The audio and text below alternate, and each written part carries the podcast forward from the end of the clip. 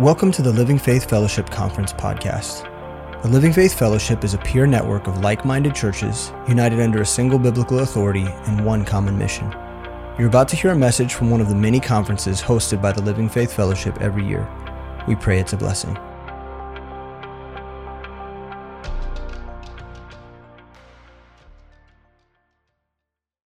Good morning.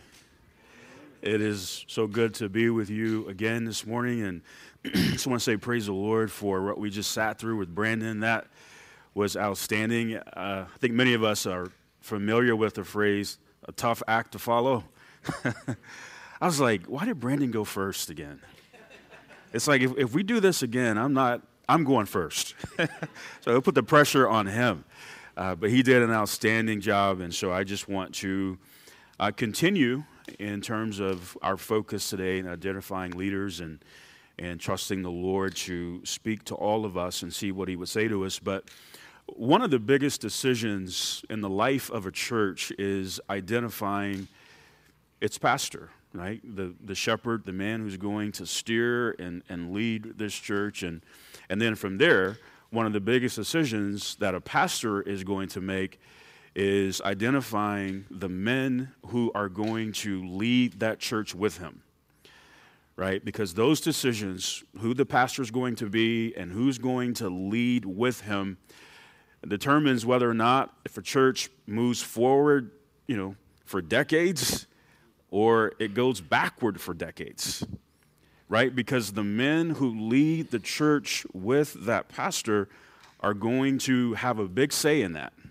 They really are. And so, what we're looking at this morning is very important to the life and health of any local church. Who's, who's the pastor and who are those who are leading with him? This is very, very important. So, just as Brandon did, uh, what I'm going to do this morning is I'm going to uh, hopefully give us a contrast between two leaders.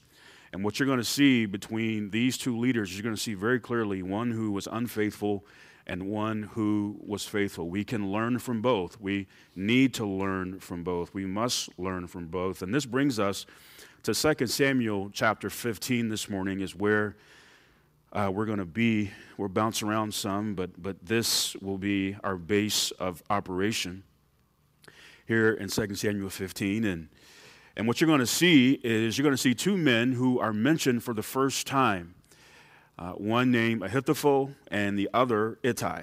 So we meet these men for the first time here.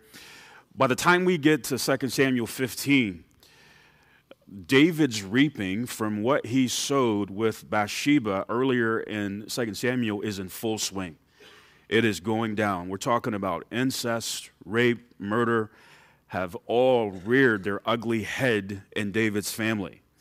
He's lost the heart of his son, Absalom, who is about to deliver a gut punch to his father, David, that gut punch being an orchestrated rebellion against his father. So, this was a very critical moment for David. It was a critical moment for the kingdom. And as senior pastors in the room can attest, critical moments in ministry are when the leaders who surround them matter the most. A senior pastor understands that greatly.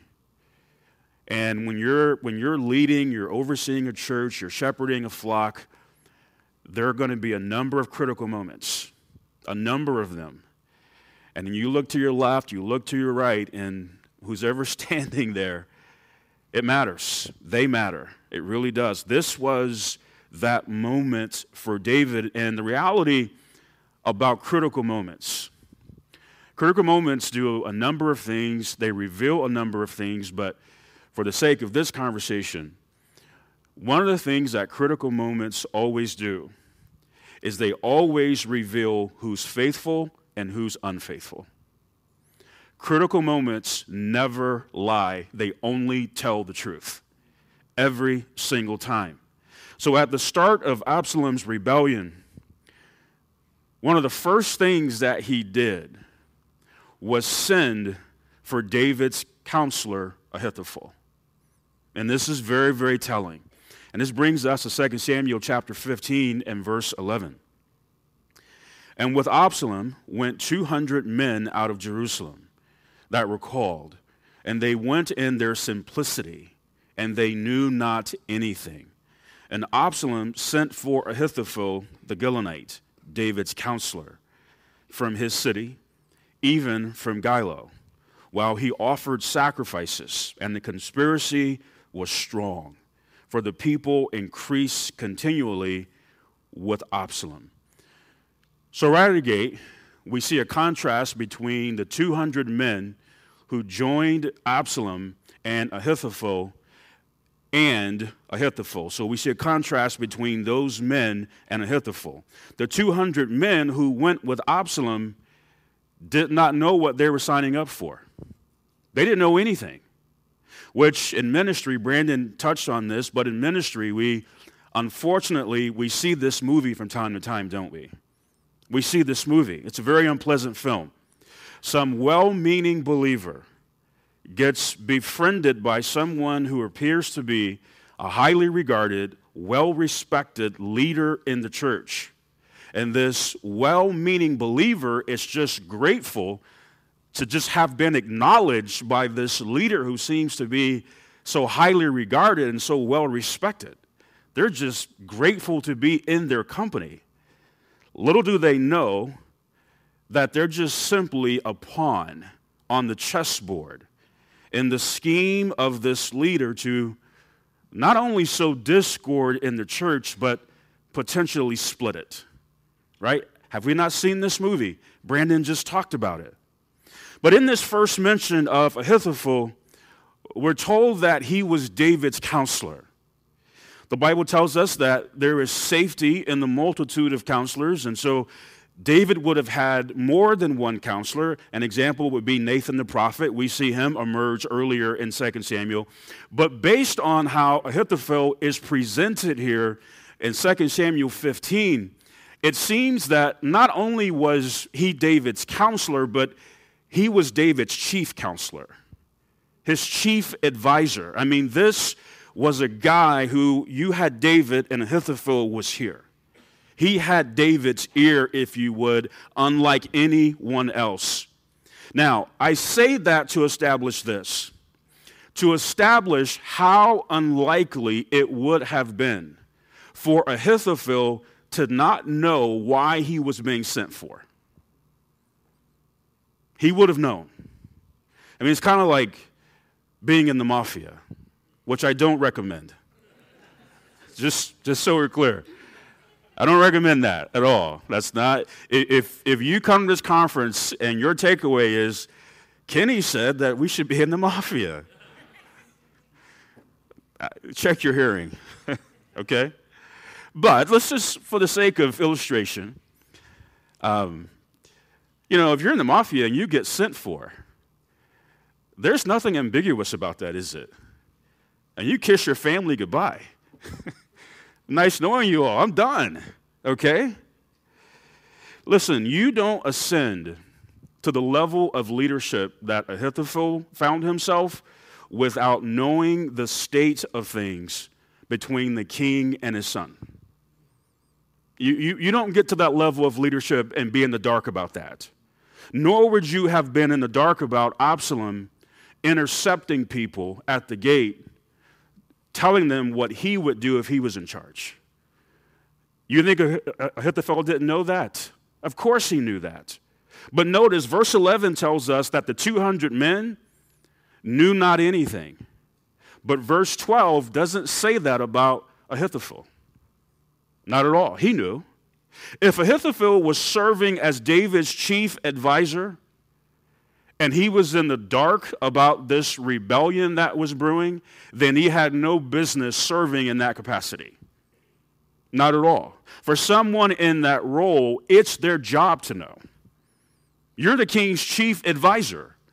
You have to know the temperature of what's happening in the kingdom. But also notice that the word of God does not express that Ahithophel inquired about why he was being sent for. I mean, after all, it wasn't like he was being summoned by the king. Absalom is sending for him. I would imagine that someone in his role would think, you know, why is Absalom sending for me and not the king? I mean, not, not, none of that is, is stated at all.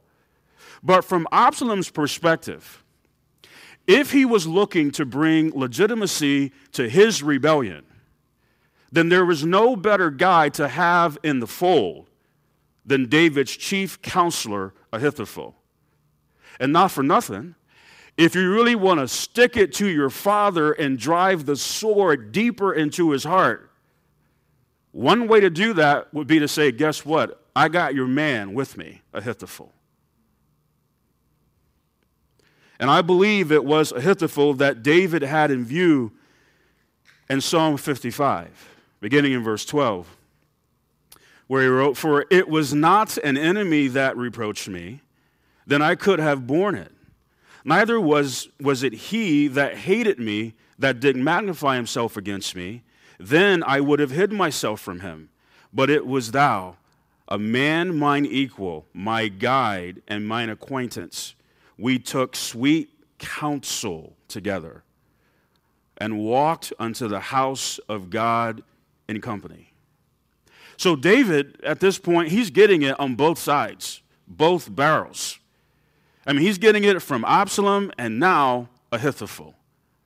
I mean, this is a gut punch, man. This is, I mean, he, this, he would have been gasping emotionally. Okay, so what does this snapshot of Ahithophel reveal to us about identifying faithful leaders? Now, the meaning of his name will validate the snapshot, and it tells us something very critical. This might seem trivial, it might seem insignificant, but this is something that is very critical to take to pay attention to to look for when you're when you're looking to identify faithful leaders. His name means brother of foolishness ruin or impiety so the term brother is a relational term. So this reveals something to us about Ahithophel's relationships. Notice, he is in league with Absalom, a man of foolishness, a man of ruin, a man of impiety. So here's the key point a critical indicator of someone's leadership potential and projection is found in the company they keep. Pay attention to that. That is not trivial. Pay attention. Just looking at someone's giftedness, their zeal, their availability, their willingness that will tell you a lot, but it won't tell you everything. It doesn't. Ahithophel was a gifted counselor. Consider 2 Samuel 16 and verse 23. And the counsel of Ahithophel, which he counseled in those days, was as if a man had inquired at the oracle of God. So was all the counsel of Ahithophel, both with David and with Absalom. I can only imagine some of the conversations that took place between David and Ahithophel when they were together. He said they took sweet counsel together. So I would imagine that a lot of those conversations were they were sweet. Where, where David was comforted by Ahithophel's counsel and his wisdom and his knowledge and his his, his prudency and all of that, where he would have at times just been immensely grateful to say, Thank you, Father, for putting this man in my life. I, am grateful for what he brings to my life. Again, David viewed him as an equal, a guide, and an acquaintance. They took, they, I mean, they walked together. I mean, this wasn't just a counselor, this was a friend, a confidant. You know, one of the things that is, I don't care who you are, I mean, I, would say that the most delicate thing about all of us is what? Is this right here, isn't it? It's this right here. I'll never forget one of the verses that um, I, was, I, was, I was single and I met with Alan Shelby uh, to talk about singleness and trusting God for uh, a wife. And, and the verse that he gave me was from Proverbs 31, verse 11, that talks about the heart of her husband does safely trust in her. And let me tell you, Lori Morgan is that woman. My heart is safe with her. My heart is safe, right? But you know, in ministry, and, and, and definitely, and listen, let me just, if I can talk to those of us who are under the leadership of a senior or lead pastor, let me just tell you something that they do desire something that they look for, something that they really need. You know what that is? Is, is they, they, they want to know that their heart is safe with you. That their heart is safe. I mean, the heart is delicate, right? Like you, you don't play with a, you don't play with a heart, do you? So you got to be careful right? They, they want to know that, my, man, my heart is safe with you. I mean, that, that's my heart under my pastor. I, I, I, hope he can sleep at night. I, I, I want him to know that, that his heart is safe with me, right? That I'm not going to take his heart and just play with it, right? Like I'm juggling something. I want him to know that his heart is safe with me. But I do wonder had David just taken a step back and just observed the relationships in Ahithophel's life, if that would have told him something, if that would have been a red flag. At times in ministry, it is so easy to become enamored with people. There's a lot to like, there's a lot to admire about people who are just they're gifted, they're excited, they're ready to go. Brandon talked about, man, they're, they're ready to take that hill, all that. But when we allow those things to impress us, here's what can happen. And, and listen, I'm, I'm Exhibit A, I, I've been here, but, but here's what can happen. We can choose now to become blind to or dismissive of blatant character blemishes. Where, like, the Lord will show you moments where He says, Did you see that? I know you saw that. Don't ignore that. Did you see that hard attitude? Did you see how they responded? Did you see how they handled that? I did, but but I also see over here, man, this guy can get it done. he'll, he'll, he'll, he'll, he'll get over that. He'll, he'll grow through it. Mm. Looking forward in the days after the church has been raptured, the world will be desperately seeking counsel, won't it? And the counsel from the Antichrist in those days will sound like the counsel of God, won't it? And the world will be impressed with his counsel while being ignorant of his character. This is why someone's knowledge of Scripture and their ability to communicate it very well is not the end all in identifying a faithful leader. Again, that will tell you some things, but it won't tell you everything. The company that they keep will tell you as much as the Bible that they know. So look at that. Uh, my dearest brother and friend in the world, Troy, says something years ago that I have quoted so much that I feel like I said it, but I'm only giving him credit because he's here. If he wasn't here, I would just roll it off as if I said it. But he said, wherever your friends are going, they're taking you with them. Man, that's a that's solid. This is one of the reasons I've instructed my son to make sure he checks out the destination before he hops on the train with some people. You might want to know where that train's going because wherever that train's going is where you're going to end up. So make sure you check the destination. Proverbs 13 20, he that walketh with wise men shall be wise, but a companion of fools, not might be, could be, no, shall be destroyed. A companion of fools is a brother of foolishness. It's who they are. And the way that Proverbs 13 20 is presented, we can't walk with both. Wise men don't walk with foolish men, and foolish men don't walk with wise men. It's going to be one, it, eventually, it's going to come down to you're going to have to choose. Am I walking with him or am I walking with him? Am I walking with a man who is wise or am I walking with a man who's a fool?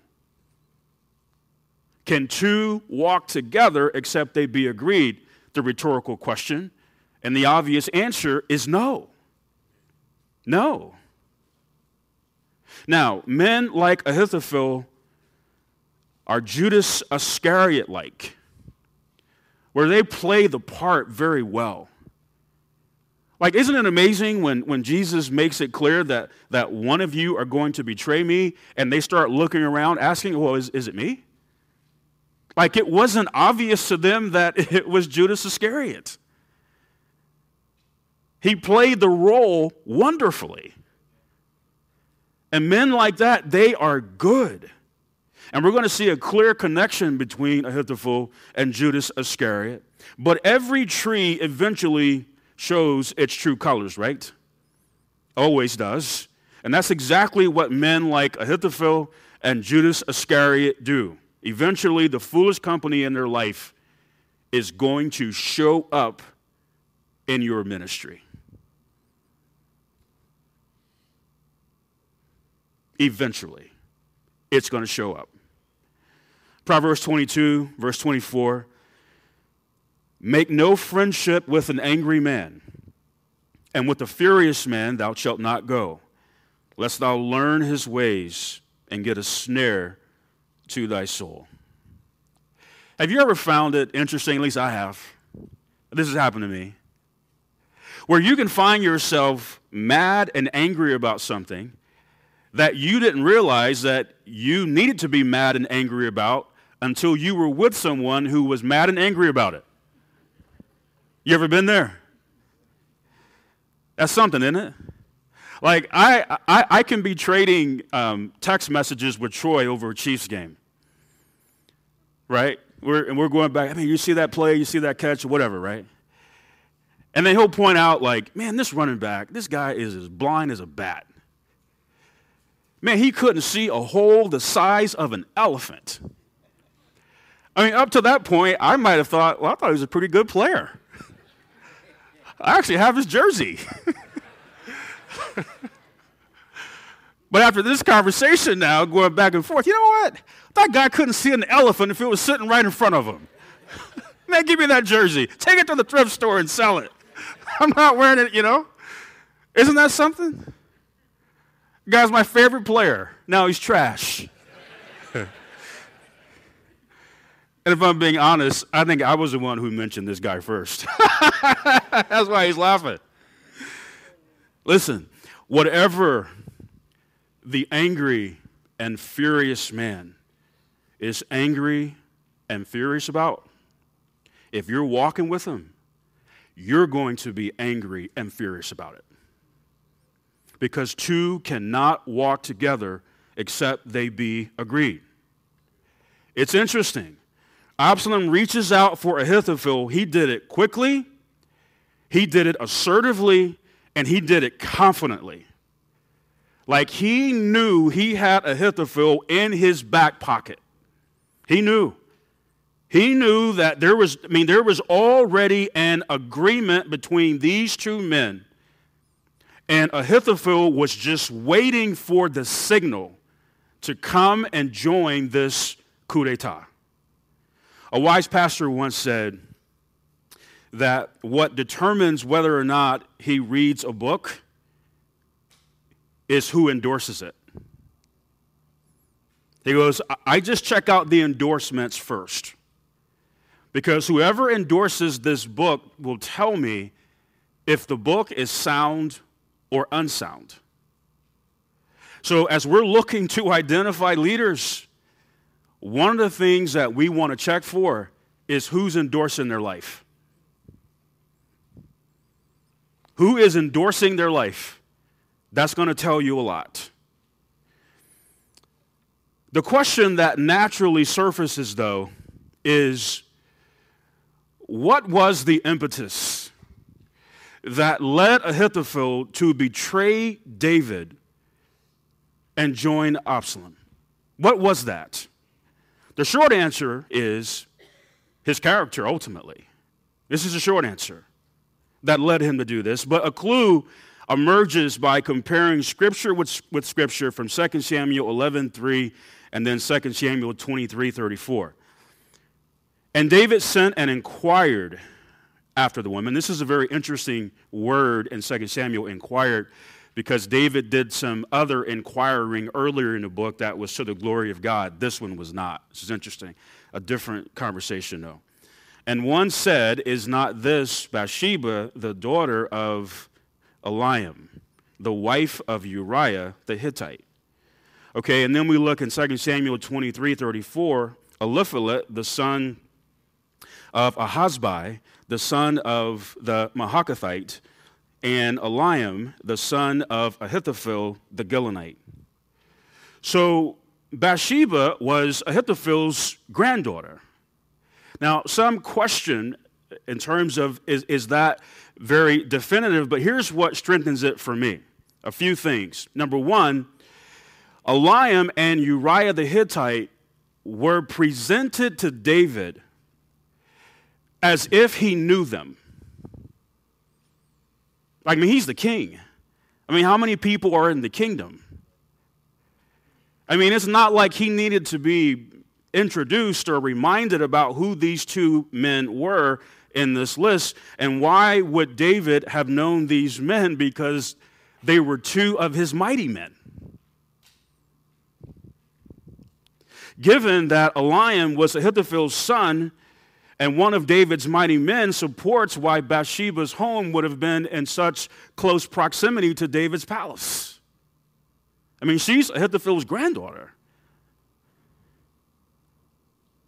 Now, I am not a grandfather yet, and the only hope I ever have of being a grandfather will be through my son, who, Lord willing, will marry a godly woman and they'll produce great grandchildren. But my precious baby girl is never getting married, so I don't have to worry about that. so we don't have to deal with that. But I can only imagine the hurt and the betrayal that Ahithophel felt. I can only imagine. He's lost a grandchild and a great grandchild because of David. That hurt. That's a pretty good motive to join Absalom, a man who had proven that he had no problem taking the position that says, Vengeance is mine, saith Absalom. So, what David did was selfish and wicked. But what King Saul did to David was that not also selfish and wicked? But what are we but what are we told about how David dealt with that as it related to Saul? It says that he behaved himself how? Wisely. Even though Saul was completely out of bounds, David behaved himself wisely. Ahithophel eh, was not behaving himself wisely here at all. But this sheds light on another very critical point in identifying leaders in, and I tell you, this one is, I mean, these are all, like, they all matter. I mean, they all matter. I mean, these are critical principles, and there are many more.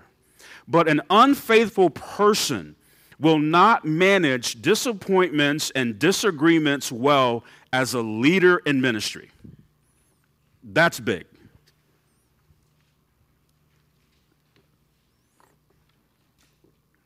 Brandon mentioned it toward the end of, of his message.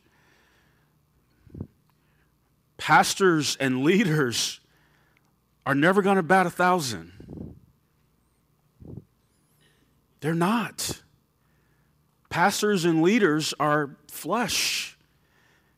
One of the best things I was told years ago was respect godly men, but reverence God. So yeah, I mean, we reverence God, and we and we listen. We are grateful to for those who are over us in the Lord, aren't we? We should be. The Bible tells us to know them who are over you in the Lord, and you are to esteem them very highly in love for their work's sake. Man, that's fan- praise the Lord, but just know that that, that but they're still just flesh.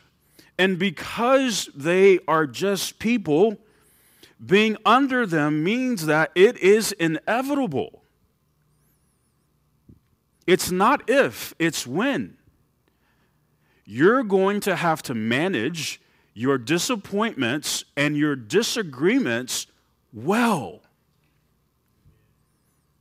They're going to happen. You're not going to appreciate every decision your pastor makes. You're not going to like it. He's going to say something, do something that you're just going to say, I just, come on, really? In your flesh? You've got to manage that, and you've got to manage it well. Listen, if there are no disagreements, if there are no disappointments, and guess what that means? We're in a cult. We're in a cult. We just are. I do. I, I find it. Uh, th- this is one of the one of the great comedy acts in the church, right? Is when people either leave or threaten to leave because they're disappointed or there's been a disagreement. It really gets comical after a while. Here's why. Look at some of these verses here in 2 Samuel chapter 17. And Hushai said unto Absalom, The counsel that Ahithophel hath given is not good at this time. Verse 14 And Absalom and all the men of Israel said, The counsel of Hushai the Archite is better than the counsel of Ahithophel, for the Lord hath appointed to defeat the good counsel of Ahithophel, to the intent that the Lord might bring evil upon Absalom. Verse 23 and when Ahithophel saw that his counsel was not followed, he saddled his ass and arose and got him home to his house, to his city, and put his household in order and hanged himself, and died and was buried in the sepulchre of his father. Of course, Hushai was acting on David's behalf to frustrate the agenda of Absalom and Ahithophel, but Ahithophel defected from David. Why? because he was disappointed and there's been a disagreement. And where did he find himself eventually? This is why it's a comedy act. Disappointed and there's a disagreement. Right? The, the notion that I, am going to go from this church where I'm disgruntled and I'm frustrated and I don't like how this went down, and I'm going to go over here because, man, this is the greenest pasture in ministry. There'll be no problems over here, no disappointments over here, no disagreements over here. To hear that his counsel was not good and that Hushai's counsel was better, it crushed him. It crushed him. And how did he manage that disappointment and disagreement? He saw the writing on the wall. Absalom's rebellion was on borrowed time. And just like Judas Iscariot, he hung himself. Let me just once again, let me just target those, starting with me, those of us who are under the leadership of a lead or senior pastor you must understand that there is no ministry promised land that excludes disappointments and disagreements. It doesn't exist. So, what you have to learn, you have to learn how to manage your disappointments and your disagreements where you are. And you have to learn how to manage those things well. You do. At MBT, and I think, I, I think, we, I, I think I speak for every church, but, but, at, but at MBT, we, we, we love to see people uh, get saved through our ministry, come to MBT, get discipled, and, and see them established in ministry in terms of making disciples indeed with us to get trained. That's the biblical ideal, okay? But God does lead people to MBT who are already saved from other churches, and, and we praise God for that too, although it's not what we look for or what we're trusting God for in terms of growth. But we do recognize that God very well could be leading someone to join us, and, and if that's the case, we want to trust God to see them fitly join with us in ministry, making disciples. So praise the Lord for that. But here's something that we look for in that scenario. Here's something that we wait and watch for because it's always coming. It's the day that they realize that MBT is imperfect. It's the moment when the honeymoon dies. It's the moment where this isn't the greatest church in the world after all. And in that moment, and the ones to follow, because there, there will be more, right? Here's what we get we get either a green light or we get a red light. We're good to keep going, to keep moving forward, to see them fitly join, to see them plugged in, and all of that. Or pump the brakes. Because listen, however they handled disappointments and disagreements where they were is how they're going to manage them where they are. Can I just tell you? I mean, listen, I, I, I by the grace of God, I, I really do have to be careful to make sure, hey, charity believes all things, and yes, Lord. But I got to tell you, I, I do have to overcome a little bit of trepidation when somebody new comes to MBT from another church, it's like, okay,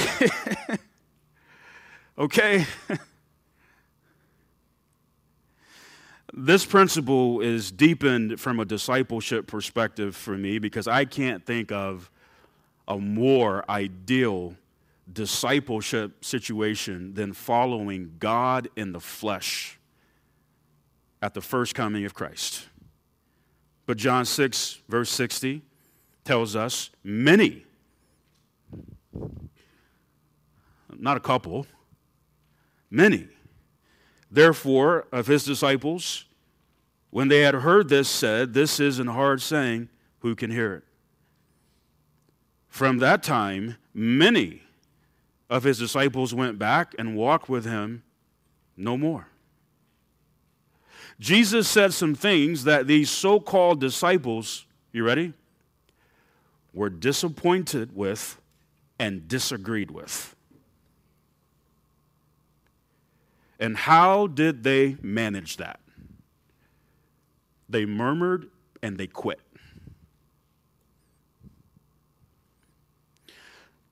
Here we go. I'm going to give you a critical takeaway one of the takeaways here is that, listen, spiritual maturity is a prerequisite for ministry leadership. You have to be spiritually mature. You have to be.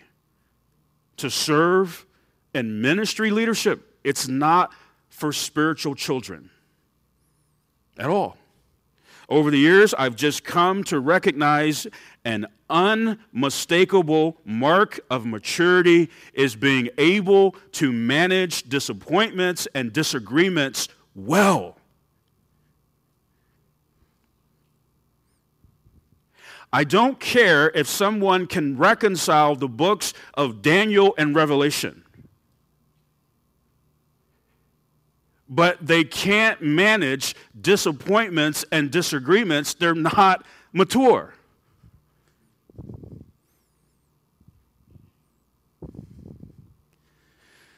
There's a man in ministry that I love dearly.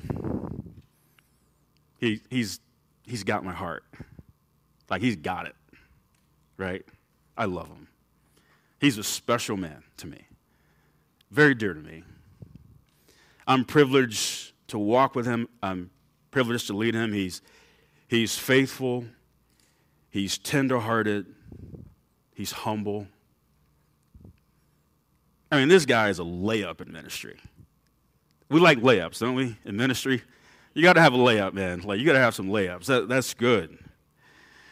But there was an issue uh, a, a, little while ago, and uh, we, we were doing an outreach in our class, and, and he, was, he was very involved with it in many facets. And, and um, and, and one of the facets was, was he was leading the, the, the praise and worship portion.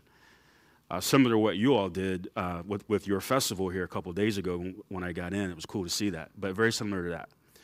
And my wife, who's also a musician, she, she was a part of that. So he and I meet pretty regularly, right? And uh, so in one of these meetings, he, you know, we're, we're talking through this and making plans, and, and he says, hey, I, I need to talk to you about something. Uh, yeah, what's, what's up? And he goes, Man, I just want you to know, I, I think the world of Lori. Well, that's good. I do too. She's, she's, she's outstanding. Like, and listen, I know that Lori would never think, say, or do anything that's not to the glory of God. Yeah, I, I'm with you, man. Where, where's this going? he goes, Man, there's just, there's a song that she recommended. And I'm just struggling with it. Man, I've listened to it and listened to it and listened to it. And, and the thing I'm struggling with is I just, I, I just really don't know if the focus of the song really just is just lasered in on God and His glory. Like it, it's not heresy or anything like that. It's just, I just, I just, just in my heart, I just, I just struggle to, to, to think about leading it. And I'm like, yeah, cool, man. Like, go talk to her. You can, you can tell her that. So here's what he did. In a respectful, gracious, kind manner, he went to my wife and he presented this to her. She listened to him. And then now she's falling over herself, apologizing. Oh, my goodness, now that you mention that, I can totally see where you're coming from. To be honest with you, I just like the song. I really like it. And you know what? She did like it because I remember her, like, we were having breakfast as a family one morning. She goes, I want everybody to hear this song. I was like, Okay? All right, we'll walk away from these bacon, eggs, and biscuits. And we're all going to sit on the couch.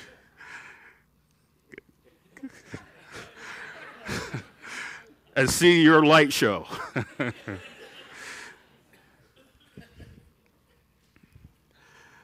but I, I, I, I saw his point. But you know what? It was over.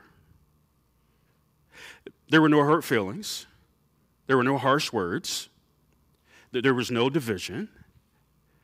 Everybody moved forward together in unity. He didn't come to me with a critical, accusatory spirit about my wife, nor did he go to others murmuring about my wife. You know what that moment was for me? A green light. It was a green light moment we are good to proceed. It was a green light moment. But had he sowed discord, approached me, or God forbid, my wife with boxing gloves on over a song selection, would have been a red light. Would have been a giant red light. For whatever it's worth, may I implore you never ignore red lights in ministry. Don't do that. Do not ignore red lights in ministry. Whenever you run those, people are going to get seriously hurt. Don't ignore red lights. But here's a very refreshing observation about those who are spiritually mature in ministry. I love this. Listen, the list of things that they're actually willing to go to war over is not very long. That's refreshing to me. You know why? Because someone in ministry with me like that, I can lead them. You can't lead someone who every 15 seconds you've got to stop to address the issue that they're having. They've got some disappointment, something they disagree with, and every 15 seconds you got to stop to put that fire out. Because the list of things that they're willing to go to war over is a mile long, like a song selection.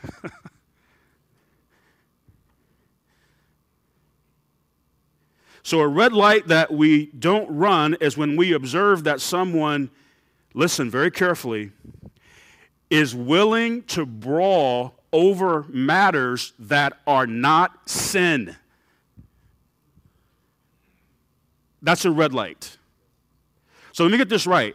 You want to put boxing gloves on and you really want to get down and throw down over something that is not sin. We're not talking about sin. We're talking about you did not get your way. We're talking about your preferences not being honored. And we got to now throw down about that. That's a red light. It doesn't mean that they are altogether disqualified. It just might mean that they need more time to grow and develop so that they learn not to go into cardiac arrest when they show up at your church and realize you don't observe the Lord's Supper every week. Guys are heathens. Listen, for whatever it's worth, um, I'm just not, I'm not a fire drill guy. I, I, I don't like a lot of unnecessary excitement and drama. I, I just, I, I, I just, it, you get nothing done. You get nothing done, you get nowhere. And there are just people where everything, listen, one of the best things you can do when you're serving under a pastor is just don't be the fire drill person. Listen, one, listen, one of the things that the guys that I am privileged to lead, they, they, we, we talk about it. I use this word culture a lot. There's a culture. And in this culture, it, it, it speaks to how we work and walk together. If there is an issue, when there is an issue, here's how we're going to deal with it.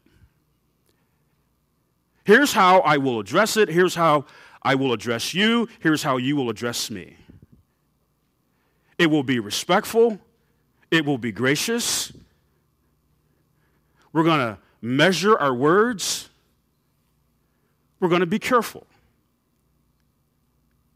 We'll address the issue, but we're not here to attack each other. Like, I, just don't believe we have to fight. I, I just don't believe we have to do that, right? Listen, knowing the song that my wife was,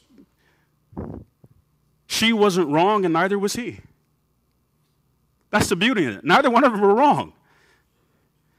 But both had to be mature enough to discuss it and come to an agreement. Obviously, Jesus was not wrong in John 6, but the response by the false disciples simply proved that they were unwilling to follow him as disciples indeed. And the same is true as it relates to immature believers. They will not manage serious issues in ministry well if they are showing you they can't manage some of the trivial things that come up in ministry. I mean, right, there, are just things that that you just, you know what, man, Lord, you got you got that. I don't have to even That's not even worth a conversation. right? Listen, hey, I've learned that in marriage. 21 years, ah, no big deal. 19 years ago, what? now it's like, nah, I don't care. we'll be okay. Anybody feel me on that? Okay. There's a lot more we could look at and probably should look at um, about Ahithophel. Um, let me just say this. If you bring along people in ministry uh, who are spiritually immature, um, that will only compound very difficult situations later in ministry. When you need your leaders to be at their best, you need them to be very mature in a critical hour. You got somebody there that is a child, and they're just going to add to it, man. Okay, so that's a snapshot of an unfaithful leader. Let's close on a really good note with a faithful leader. In the same chapter, we see a faithful man mentioned for the first time also. We begin in verse 18. And all his servants passed on beside him, and all the Cherethites, and all the Pelethites, and all the Gittites, 600 men which came after him from Gath, passed on before the king. Then said the king to Ittai, the Gittite, Wherefore goest thou also with us? Return to thy place and abide with the king. For thou art a stranger and also an exile. Whereas thou camest but yesterday, should I this day make thee go up and down with us, seeing I go whither I may? Return thou and take back thy brethren. Mercy and truth be with thee. And Ittai answered the king and said, As the Lord liveth, and as my lord the king liveth, surely in what place my lord the king shall be, whether in death or life, even there also will thy servant be. And David said to Ittai, Go and pass over. And Ittai the Gittite passed over, and all his men, and all the little ones that were with him. And to that I say, Lord, may I be an Ittai. So David has fled Jerusalem at this point. He's officially on the run. The rebellion of Absalom is well underway. Ittai was a Philistine from Gath, where, as we know, at one point David was exiled. Ittai was the leader of 600 men who were also exiles from Gath. And like Ruth the Moabitess, expressed faith in the God of Israel and pledged his allegiance to a Jewish leader. And verse 21 says, And Ittai answered the king and said, As the Lord liveth. So you see that, just like Ruth, right? Acknowledging the God of Israel. But just like the meaning of Ahithophel's name tells us something, so does the meaning of Ittai's name. His, the meaning of his name means with the Lord. So we said earlier that a critical indicator of someone's leadership potential and projection is found in their company. Ahithophel was a companion of fools. How about this? Ittai was a companion of the Lord. That's sweet. That's sweet. So here's the key point what should ultimately set someone apart from ministry leadership is an obvious walk with God. An obvious walk with God. Exodus 34 29 says, And it came to pass when Moses came down from Mount Sinai with the two tablets of testimony in Moses' hand when he came down from the mount that Moses was not, that the skin of his face shone while he talked with him. And when Aaron and all the children of Israel saw Moses, behold, the skin of his face shone, and they were afraid to come nigh. It was obvious to the people that Moses had been in the presence of God. It was obvious. Acts 4:13. Now when they saw the boldness of Peter and John and perceived that they were unlearned and ignorant men, they marveled and they took knowledge of them that they had been with Jesus. It was obvious to the hostile Jews that Peter and John had been with Jesus. This is what you look for. But if an obvious walk with God is what we say, set someone apart for leadership, then what is it? that is so blatantly obvious. Here it is. You ready? One of the most obvious signs of a walk with God is expensive obedience. That's one of the most obvious signs. Expensive obedience. When Abraham went unto the place of which God had told him, that was expensive obedience. When Isaiah preached naked, it was expensive obedience. When Hosea married Gomer, it was expensive obedience. And we can go on and on and on. When Jesus went to the cross, it was expensive obedience.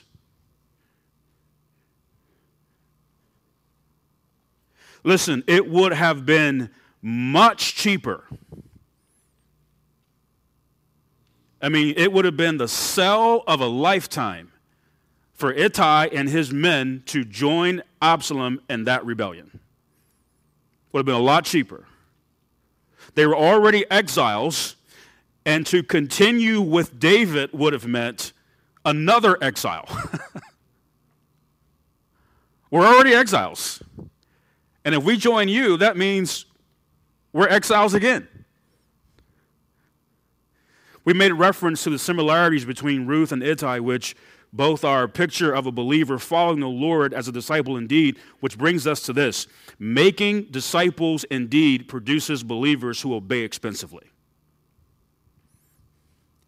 And when we do this, this cuts down on the drama and the nonsense. This now, we have people now who, guess what they can do? They can manage disappointments and disagreements well. Why? Because they're spiritually mature. And in discipleship making cultures, guess what we see? We see people making expensive decisions, don't we? Expensive decisions. Like tendering their resignation from a six figure salary to go live in a hut in a third world situation to win people to Christ. That's expensive and the time remaining, which is not much, and you're like, thank you. We'll look at one more principle and we'll get you out of here. Verse 21. Let's look at it again. And Ittai, answer, and Ittai answered the king and said, As the Lord liveth, and as my Lord the king liveth, surely in what place my Lord the king shall be whether in death or life, even there also will thy servant be. So again, you see how to walk with God. But from there, he said it twice My Lord the King. And so Brandon brought this to a point and, and dropped it. And so uh, I'm going to build on it or pick it up from here. But listen, please, to, again, I'm talking to the choir, I'm talking to myself, to those of us who are who work directly under a lead pastor, if you want to be an Ittai, which you should covet to be, you need to understand that Ittai was a man under spiritual authority he was, which is a critical point. Those with a low regard for spiritual authority will ultimately prove to be unfaithful in ministry. That's how that's this is how this is going to go down. That's how it's going to go down. Ittai stayed under David. Why? Because David was the Lord's anointed. That's why. This was the difference between Ahithophel and David as well. As much as Ahithophel was aware of what David had done with Bathsheba, he should have remembered what King Saul, the Lord's anointed, did to David, and how did David respond to that? He did not touch Saul, did not join a rebellion or anything like that. Ahithophel just needed to keep himself under God's authority and trust God with David in that situation. That's all he had to do. Wasn't his place to try and exact revenge. This is why managing disappointments and disagreements is so important. Most people, this is interesting, most people in good churches like ours, many people, most people, will give intellectual assent to keeping themselves under spiritual authority until there's a disappointment and there's disagreements. And then that goes out the window. Numbers 12, 1 and 2. And Miriam and Aaron spake against Moses because of the Ethiopian woman whom he had married. For he had married an Ethiopian woman. And they said, Hath the Lord indeed spoken only by Moses? Hath he not spoken also by us? and the Lord heard it. And the Lord heard it. Think the Lord heard some of the conversations that took place between Absalom and Ahithophel? It's amazing, right? Like, one of the things I've, I, have i have learned in ministry is that isn't it amazing how the Lord is, will always get you the information you need to get? You don't have to hunt for it, you don't have to ask for it, but, but the Lord will, will always let you know what, what is being, what, what people might be saying, uh, the discord they might be trying to sow, whatever it might be. It's amazing how that works. But please, would you hear this? A telltale sign that someone is or is not ready for leadership is how they speak to and about those who are over them in the Lord. That's a telltale sign. That's a big one. It's not so much what this reveals about what they think about those who are over them. It's not that. When you go back and look at this situation in Numbers chapter 12, it's what that moment reveals about what they think about God Himself. That was his point. For you to talk about Moses like that, what you don't understand is you're actually talking trash on me. This is why you don't ignore it.